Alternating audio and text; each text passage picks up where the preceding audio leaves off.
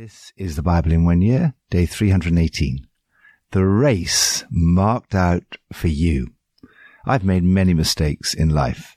I have quite a few regrets. One of them, when I was 19, was taking part on a whim without any training in the boundary run. It was slightly longer than a marathon and involved running around the boundary of the city of Cambridge, with much of it across ploughed fields. For the first 14 miles, I was fine. After that, various bits of my body started to seize up. Although I completed the race in a reasonable time, it took me weeks to recover. Running a marathon without training is not a wise thing to do. The writer of Hebrews says that the Christian life is like running a race. It's more like a marathon than a sprint. We are long distance runners. It requires training, endurance, and discipline if we are not to grow weary and lose heart. In each of the passages for today, you see what you need to do in order to run the race marked out for you, as well as some of the results of doing so. Psalm 125. Those who trust in the Lord are like Mount Zion, which cannot be shaken but endures for ever. As the mountains surround Jerusalem, so the Lord surrounds his people both now and for evermore. The scepter of the wicked will not remain over the land allotted to the righteous, for then the righteous might use their hands to do evil.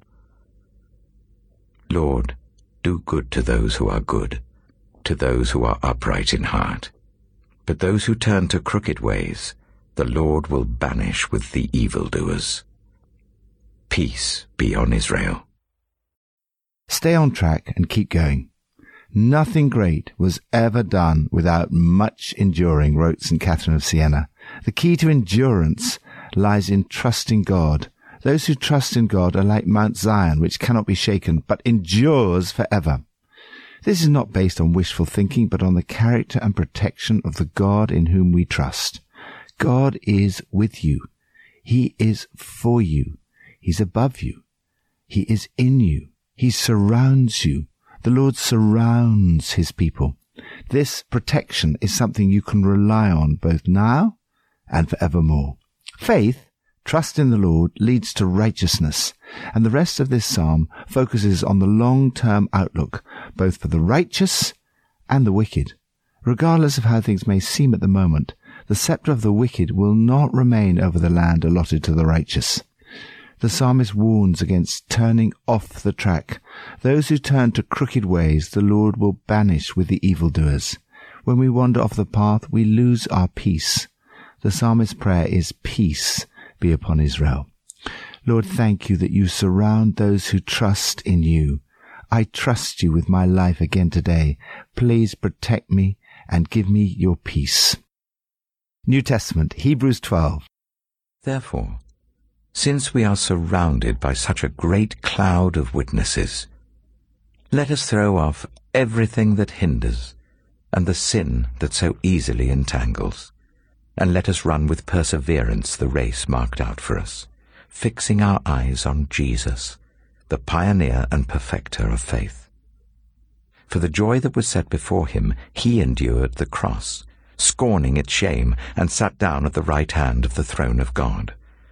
Consider him who endured such opposition from sinners, so that you will not grow weary and lose heart.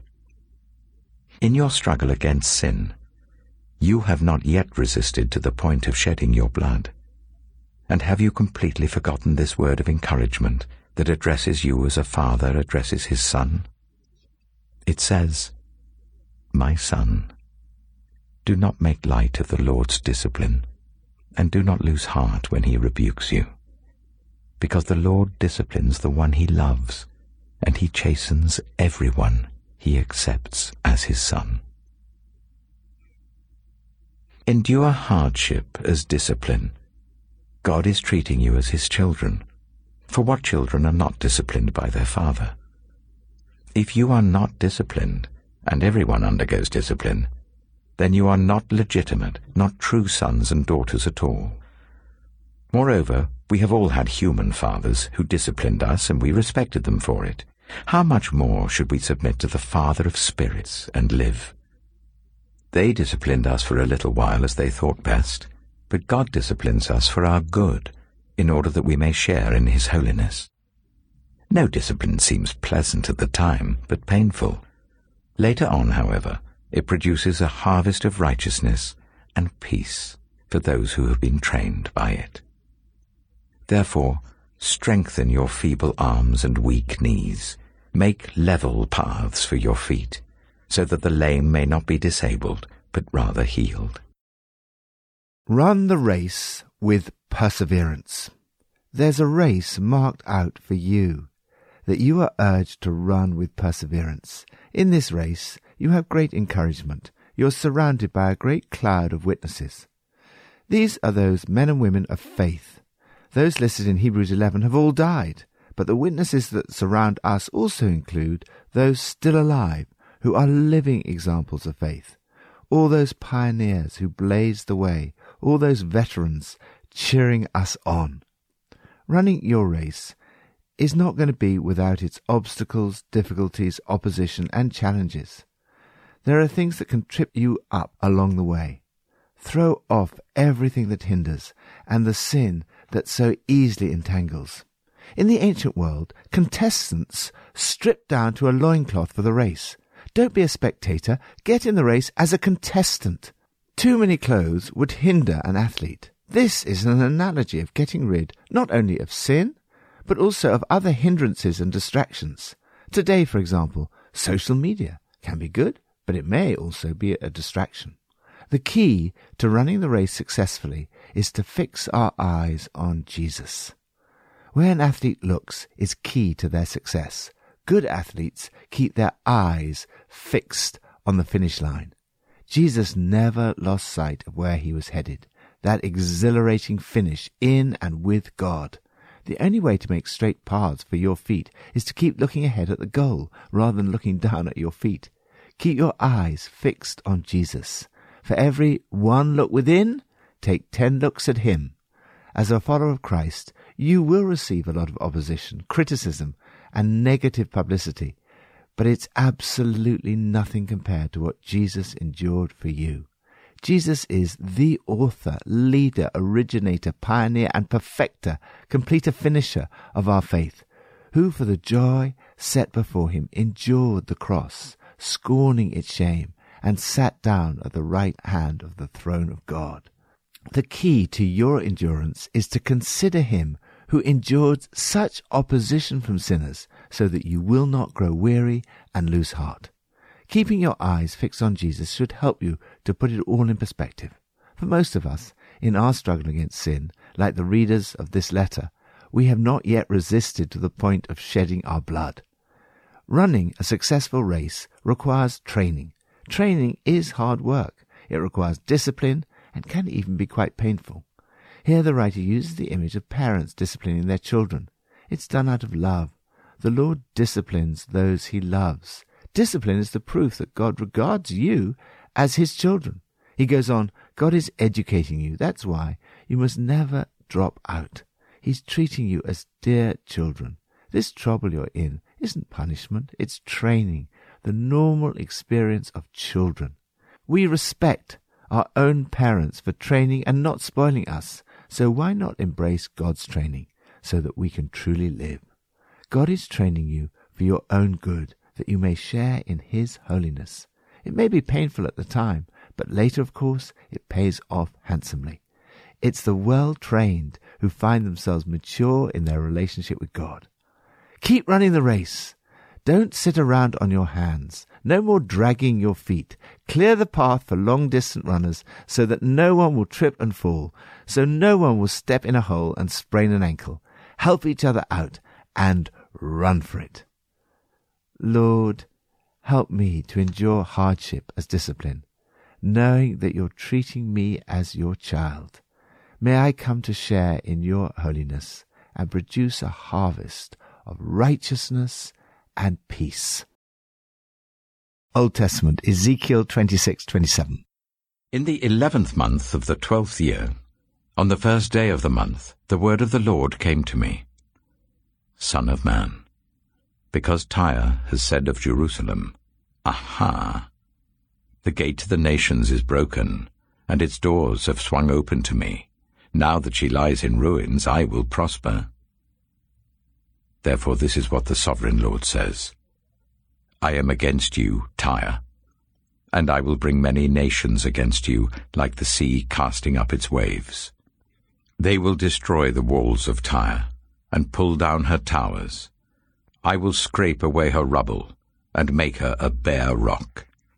Out in the sea she will become a place to spread fishing nets, for I have spoken, declares the Sovereign Lord. She will become plunder for the nations, and her settlements on the mainland will be ravaged by the sword. Then they will know that I am the Lord. For this is what the Sovereign Lord says. From the north I am going to bring against Tyre Nebuchadnezzar king of Babylon, king of kings, with horses and chariots, with horsemen and a great army. He will ravage your settlements on the mainland with the sword. He will set up siege works against you, build a ramp up to your walls, and raise his shields against you.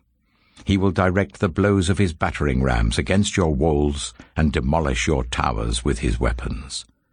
His horses will be so many that they will cover you with dust.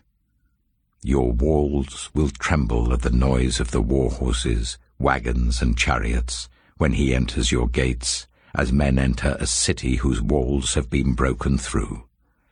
The hooves of his horses will trample all your streets. He will kill your people with the sword, and your strong pillars will fall to the ground. They will plunder your wealth and loot your merchandise. They will break down your walls and demolish your fine houses and throw your stones, timber, and rubble into the sea. I will put an end to your noisy songs, and the music of your harps will be heard no more. I will make you a bare rock, and you will become a place to spread fishing nets. You will never be rebuilt. For I, the Lord, have spoken, declares the Sovereign Lord. This is what the Sovereign Lord says to Tyre. Will not the coastlands tremble at the sound of your fall? when the wounded groan and the slaughter takes place in you. Then all the princes of the coast will step down from their thrones and lay aside their robes and take off their embroidered garments. Clothed with terror, they will sit on the ground, trembling every moment, appalled at you. Then they will take up a lament concerning you, and say to you, How you are destroyed, city of renown, peopled by men of the sea. You were a power on the seas, you and your citizens. You put your terror on all who lived there. Now the coastlands tremble on the day of your fall. The islands in the sea are terrified at your collapse. This is what the Sovereign Lord says. When I make you a desolate city, like cities no longer inhabited, and when I bring the ocean depths over you and its vast waters cover you, then I will bring you down with those who go down to the pit, to the people of long ago. I will make you dwell in the earth below as in ancient ruins, with those who go down to the pit, and you will not return nor take your place in the land of the living. I will bring you to a horrible end, and you will be no more. You will be sought, but you will never again be found, declares the Sovereign Lord. Ezekiel chapter 27 The word of the Lord came to me, Son of man, take up a lament concerning Tyre. Say to Tyre, situated at the gateway to the sea, merchant of peoples on many coasts, this is what the Sovereign Lord says. You say, Tyre, I am perfect in beauty. Your domain was on the high seas. Your builders brought your beauty to perfection. They made all your timbers of juniper from Senir. They took a cedar from Lebanon to make a mast for you. Of oaks from Bashan they made your oars. Of cypress wood from the coasts of Cyprus they made your deck adorned with ivory. Fine embroidered linen from Egypt was your sail and served as your banner. Your awnings were of blue and purple from the coasts of Elishah. Men of Sidon and Arvad were your oarsmen. Your skilled men, Tyre, were aboard as your sailors. Veteran craftsmen of Byblos were on board as shipwrights to caulk your seams. All the ships of the sea and their sailors came alongside to trade for your wares.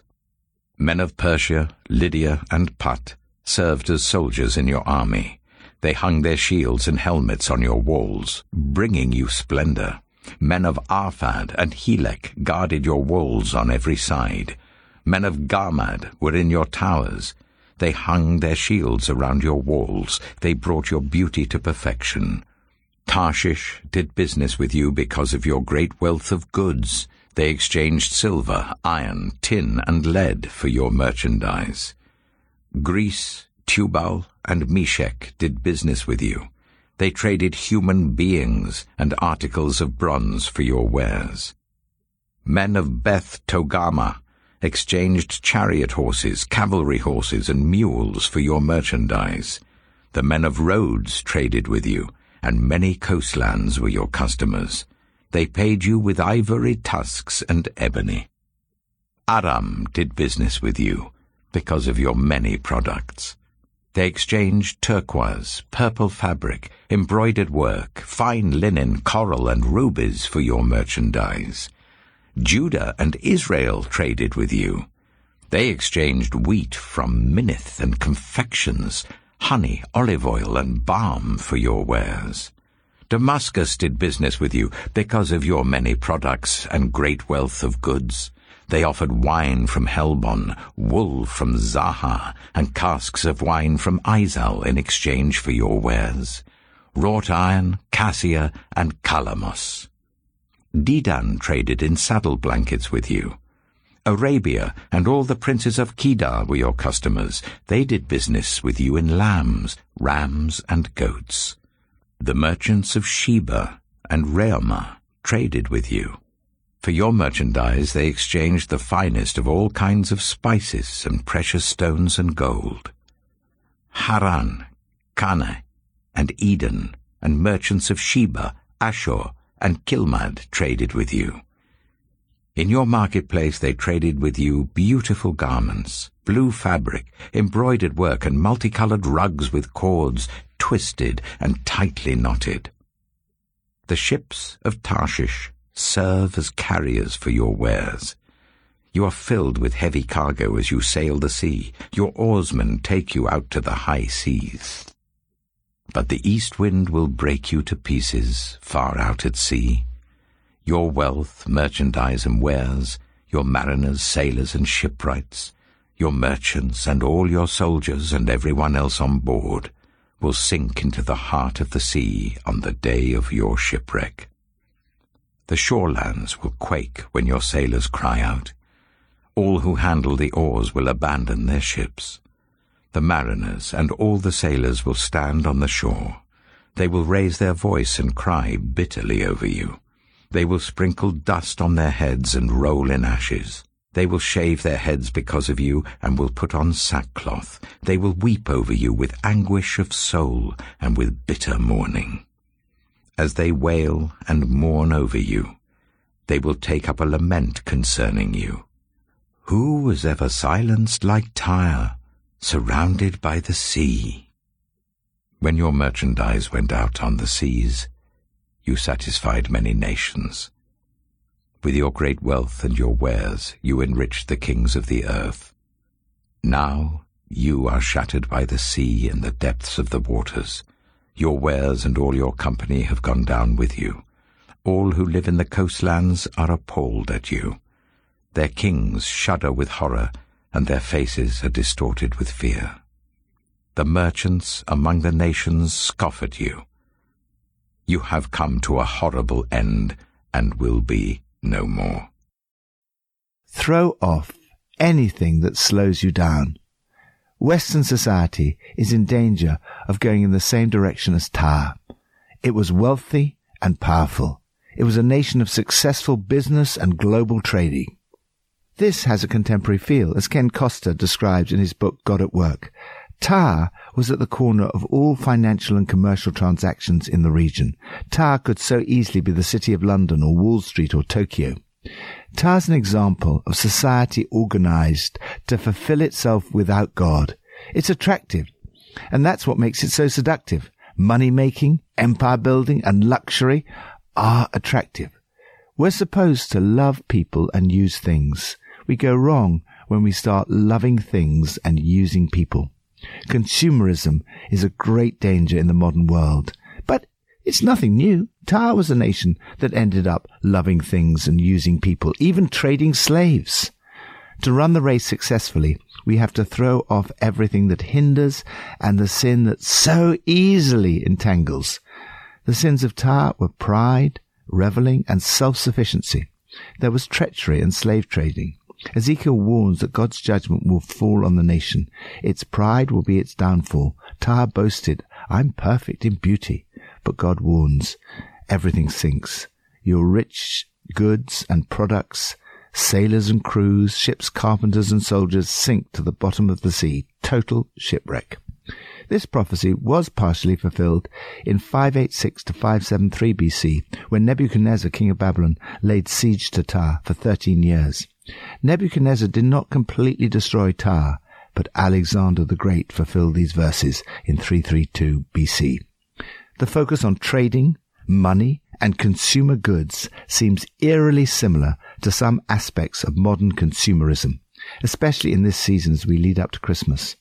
We need to remember that however enticing these things may seem, they are transitory and fleeting. Don't get entangled.